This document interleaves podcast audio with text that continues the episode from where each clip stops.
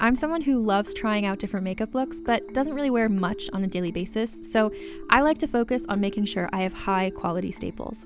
And whether you like a fresh face, full glam, or somewhere in between, you've probably seen Thrive Causemetics Viral Tubing Mascara. I've certainly seen it everywhere.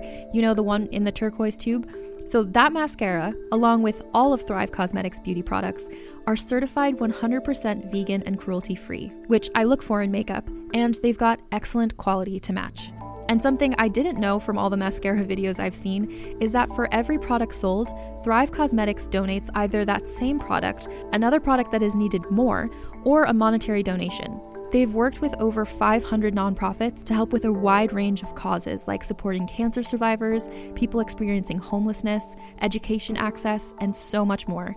Knowing that makes me feel even better about using their products. And I do enjoy using them. Like I said, I like having high quality staples, and so my favorites are products that are multi purpose, like the Brilliant Eye Brightener. It comes in a bunch of colors, and I like using them as eyeliner, eyeshadow, and even highlighter. Thrive Causemetics is luxury beauty that gives back. Right now, you can get an exclusive 20% off your first order at thrivecausemetics.com slash thrive. That's Thrive Causemetics, C-A-U-S-E-M-E-T-I-C-S dot com slash thrive for 20% off your first order.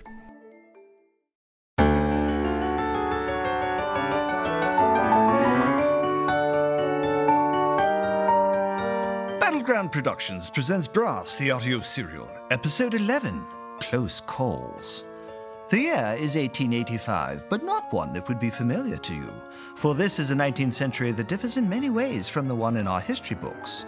For while the 19th century of our world contained many hazards and perils, not even diphtheria, class warfare, or the Gatling gun were quite as terrifying as what now faces Gwendolyn Brass in the gambling pits of the Blackfire Club.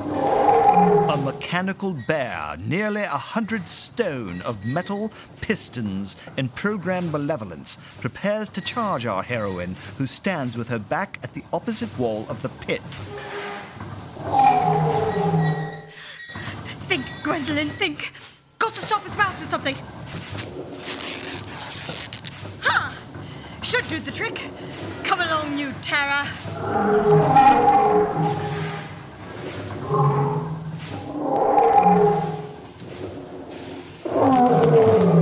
The bear charges and Gwendolyn stands, motionless as a matador, before leaping aside at the last possible moment and shoving her petticoat into the beast's face.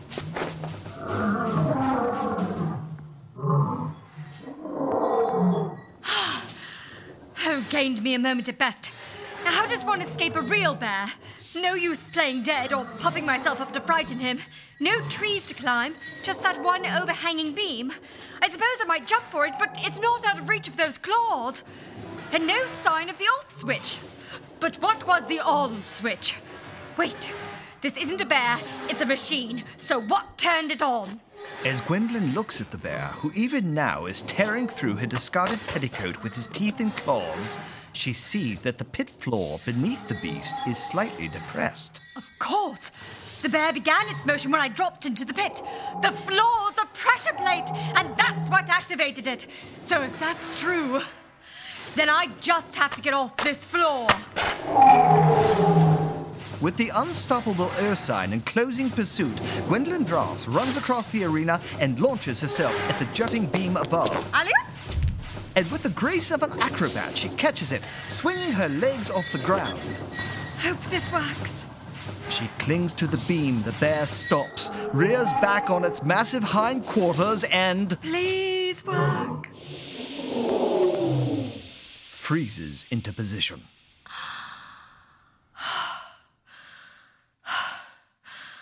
Well then, there's the hard part done. Now all I have to do is clamber out of this pit, defeat some guards, and give my so called suitor a piece of my mind. Yet, even as Gwendolyn begins her ascent, her brother Cyril is emerging from the Stygian blackness below the stage of the Royal Strand Theatre. An uncomfortable silence has held between him and the self styled phantom of the theatre ever since the youngest of the family brass glimpsed the shocking visage of his guide and saviour. There, that way is the street. Now go. Wait, Yes. I want to thank you and to apologize. You saved my life, and I was extremely discourteous to you. Thank you. I know nothing of you. Which is what I desire. Very well. But we brass do not forget our debts, and you have done me a great kindness. My greatest wish is to be left alone. What is your second greatest? I. It is beyond your abilities, young man. Mr. Stage Manager, sir, you would be surprised at the range of my abilities. There is a lady of the stage. She is a great actress, perhaps the greatest, and I have been privileged to see her perform twice. It is my humble desire to meet her, Meet? simply for the purposes of conversation. I see. And who is she? The great, the unparalleled Ellen Terry. Ah, actress, is she? Divinity, Thespis herself granted mortal form. Well, my sister tends to know quite a few of these actor types. What say I bring it up with her and see if she can arrange a rendezvous? Are you serious? Of course, least I can do. Now, mind, you'd have to be on your best behavior, and you'd have to meet her in more suitable surroundings than lurking about the shadows of an abandoned theatre. I'd suggest someplace with a white linen tablecloth and a bottle of something pleasant. Yes, yes, and I would restrain myself. I have in the past been too great an enthusiast of gifted performers. Yes, uh, last thing those artist types want is some enthusiast slavering all over them. Indeed, if you could do this, Cyril Brass, I would be inestimably grateful. All right then, you'll hear from me soon, and thanks again. Oh, and if you see Ponder, do let him know that he can find me at coffee tomorrow morning at the Alhambra Hotel as we had planned. He is your friend? That's right. He's about half mechanical. Half his face is covered by a jeweled metal mask. An intriguing notion. Yes, you two might have more in common than either of you realize. Sounds like that's some of Trisano's men on the hunt. They will not follow you. I'll see to that. Goodbye, Mr. Stage Manager. Meanwhile, Lord Whitestone, also known as Tucknor, King of the Ape Men, sits in a small side room on the third floor of the Blackfire Club, somewhat nervously perched on the chaise luge, while attempting to resist the persistent charms of Vincent Law's attractive hostess, Cecilia. What's got you so nervous, handsome? I'm concerned about my employer, Miss Tweet. Why ever for? I'm sure Mr. Law is looking after her right enough. Now, why don't you relax and let me sit a little closer? If you were to be any closer, Miss Cecilia, you would be in my lap. What a lovely invitation. I didn't mean. Now look how snug I fit. Of course, it'd be better if you'd hold me around the waist and keep me from slipping right down your big muscular thigh. Miss Cecilia, I'm uncomfortable with this familiarity. Well then, why don't I make you more comfortable? Basil, we've got to. Oh, Miss Tweet, are you all right? doing just fine, thanks. Well, I was almost torn to pieces by a mechanical bear, and then there was the minor difficulty of overpowering some bruises on my way here, but clearly I've not been suffering like you, Lord Whitestone. Lord Whitestone? I thought you was a valet. Please excuse the deception. That's rich! To her, you apologize, but when I was moments away of being chewed into little pieces, you were nowhere to be found. Who's that? Some of your employer's goons, I imagine. All right, you. Where do those French doors lead? With the third floor balcony? Good enough. Lord Whitestone, if you can extract yourself long enough to get us down to the street. Of course. Well, that was rather rude. Let's go. And mind how you hold me. You are my conveyance, not my companion. You're angry with me. How astute of you to notice! And with a daring leap, the Jungle Lord, holding Gwendolyn in one arm, leaps over the balcony and with his other hand catches the railing of the floor below them, lowering his comely burden to the street. Thank you. Now I'll be going, and I suggest you do the same. Unless, of course, you'd prefer to return to the embrace of that hussy. Of course not.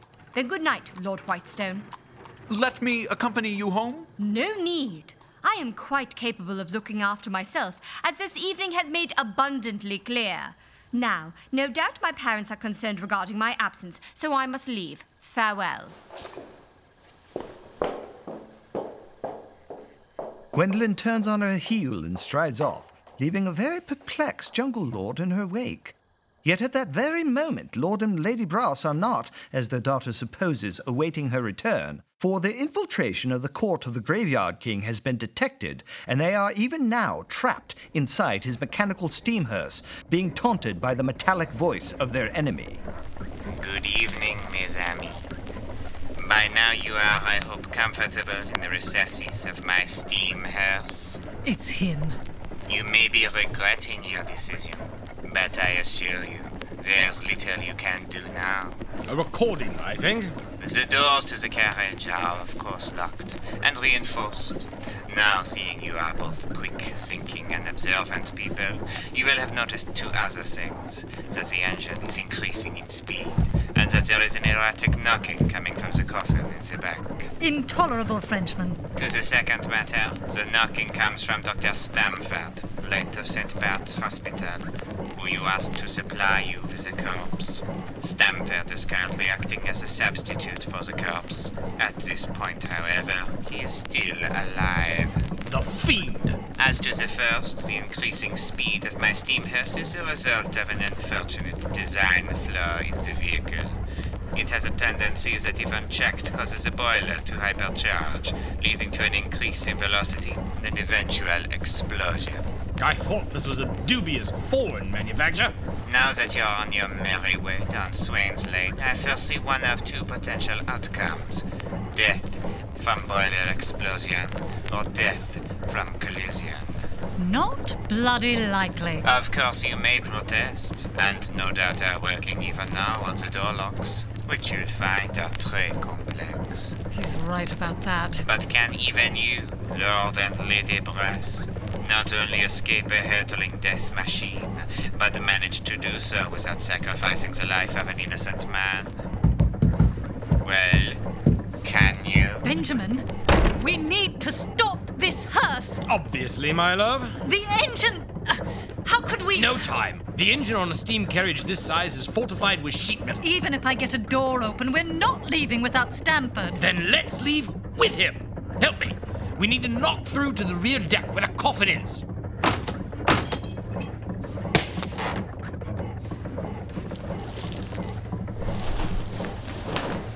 All right, we're through.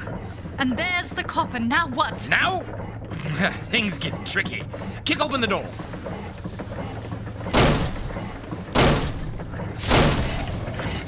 We're going too fast to jump. We're not going to jump. We're going to ride. This coffin? Yes. That's insane. Your plan is. Oh, Dr. Stamford, have you out of there in a jiffy? in a jiffy. If this kills you, it'll serve you right. If this kills you, I'll mourn you forever. One, two, three!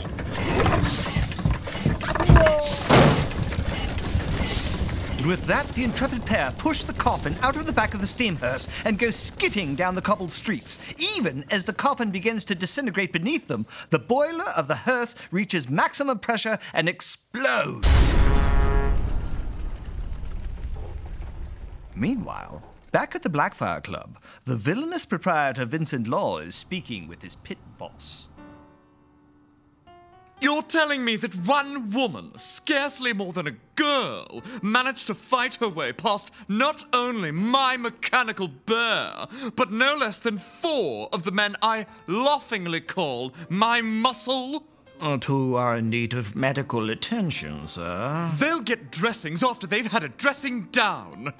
And on top of that, Cecilia can't hold the interest of her bodyguard long enough to keep him from jumping out a window. Three floors up. I'm amazed they weren't killed. Roger, I am disappointed in these men, and I'm disappointed in you, and I'm disappointed in. Did I not say that I was under no circumstances to be. Oh, it's you. Indeed, it is. I wasn't expecting a visit till the end of the week. I'll be making that as usual and expecting the proper payment. Fine. Then might I The ask- minister is inquiring after the girl who recently came into this establishment. Ah, well, you know, she's tougher than she looks. I'm glad to hear that. From her appearance, an effete dancing master wouldn't have a problem dealing with her. Two of our men require medical attention after dealing with her, and it weren't from broken hearts. Quiet, Roger. It's certainly true that she's a scrapper, but if you could just tell the minister that next time we'll be better prepared. You can tell him yourself. Oh? Yes, day after tomorrow. He's requesting a meeting of the whole shadow government at eight in the morning. I don't recall there ever having been such a gathering before. A first time for everything. By the way, this gentleman, he's your muscle? I'm in charge of his muscle. Well then, you're in charge of making sure that Mr. Law attends this meeting alone. This is a meeting of people of influence. Lady, I don't like your tone. Roger! Please let him know that I will be honored to attend. Tuesday morning, then.